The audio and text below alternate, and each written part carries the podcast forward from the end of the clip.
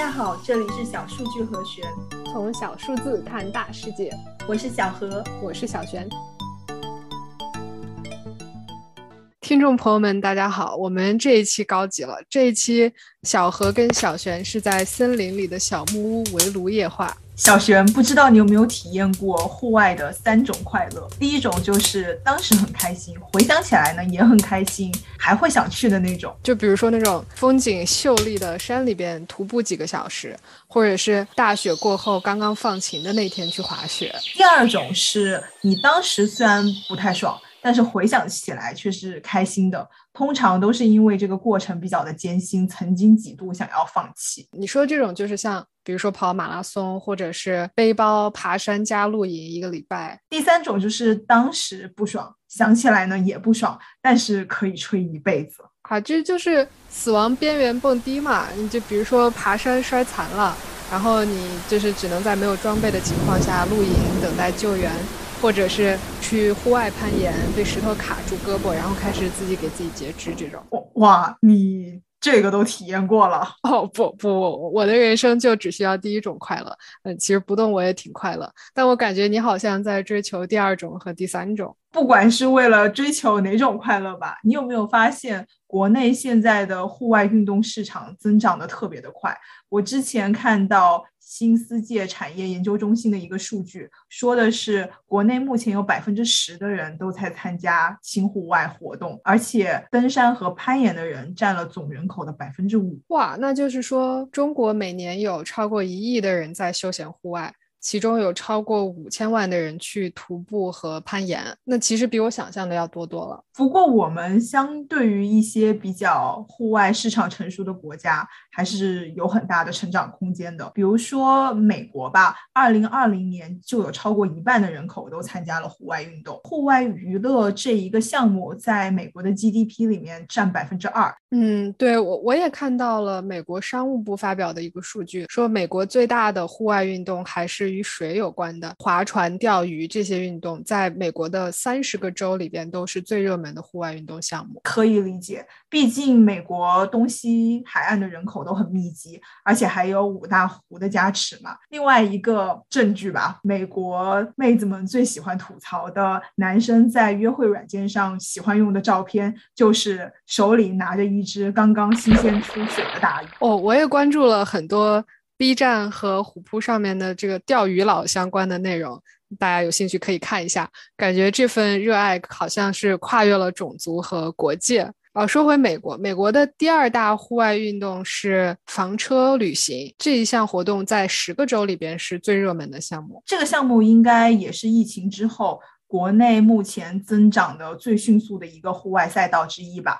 穷游网上说。房车旅行的搜索热度今年增长了有超过百分之两百四十，自驾游也增长了将近百分之八十。我国的房车市场呢，大概是从二零一二年左右开始发育的。二零二零年前三季度，我们国家的房车销量同比增长了有将近百分之五十。但是虽然涨了这么多，我们跟那些户外大国来说呢，还是有一点呃悬殊的。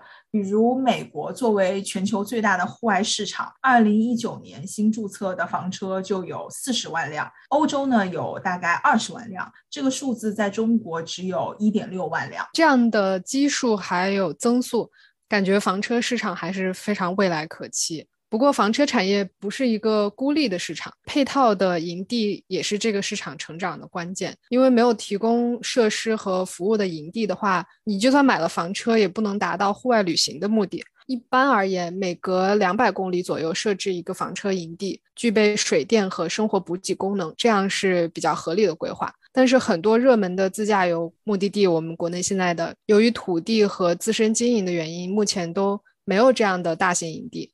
所以说，房车旅游的未来其实还要看配套设施能不能建起来。回到我们刚刚在看的这个美国户外项目的排行，另外一点让我比较惊讶的就是，我们平时非常熟悉的像徒步、露营还有攀岩这些项目，他们加在一起对美国运动的经济贡献只排第七，可能还是因为这些项目太便宜了吧。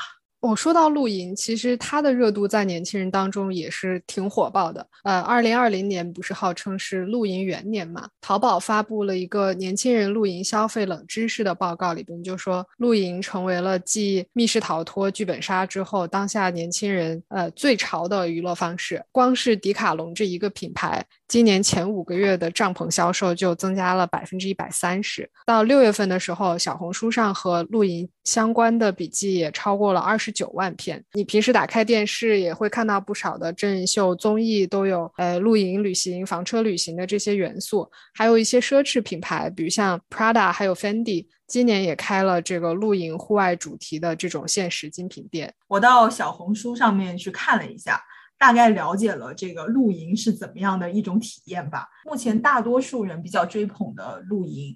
基本上是在北上广深一线城市开车两个半小时左右的郊外。一般来说呢，商家会提供两种大类型的露营，一种是你没有装备，呃，他们一切全包；一种是你有装备，他们提供一些周边的服务，比如说场地、水电、洗漱、淋浴，还有当然最重要的就是 WiFi 全覆盖，同时会销售一些其他的活动套餐。比如观星啊、摄影啊、徒步啊、下午茶啊，还有露天电影，好好全啊！这个应该就是所谓的轻户外的精致露营吧？就是用英语洋气点说叫 glamorous camping 或者是 glamping，看起来就是投资露营装备和露营场地，可能也是一个新的蓝海。这个值得深思。这个市场确实在短期里面有爆棚式的增长。给很多已有的户外用品厂商带来了很大的利润，但是呢，成也新冠，败也新冠。目前全球范围内原材料价格都在大涨，嗯，另外就是疫情过后，人们的这个消费习惯和要求会怎么样变化，都是巨大的未知数。所以，要不要在现在成本这么高的时候继续加码投入？呃，生产厂商们其实压力都还蛮大的。露营地这个方面呢？企查查的数据说，今年前五个月，我国露营相关的企业注册数目增长了将近百分之三百。因为这个赛道就是创业门槛比较的低，你租一个场地，提升一下基本的设施，投资其实是相对少的，所以很多人也只是想请一些网红 KOL 来带带货，割一波韭菜以后就跑路。到目前为止，这一波的露营热潮呢，其实还没有引起。任何的 VC 投资的热情也还没有成长出特别值得关注的企业吧？嗯，其实我还挺期待看到国内出现像 REI 这种定位的企业的，就是它既提供各类的户外用品，然后又传播所谓这个尊重自然的户外态度，还会提供各种户外的课程，就是像这种提供综合的甚至是社区类服务的企业，呃，我感觉国内现在没有，所以还是蛮期待的。哎，说到现在了，就是十一黄金周已经到了。小何，你觉得你今年朋友圈会刷到什么样的照片？我想刷到的应该是那种集海岛露营、飞钓、桨板瑜伽、洞穴探险为一体的组合吧。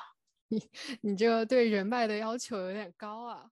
小数据和弦每周二、周五定期更新。如果你喜欢我们的话，欢迎点赞、留言、订阅。See you。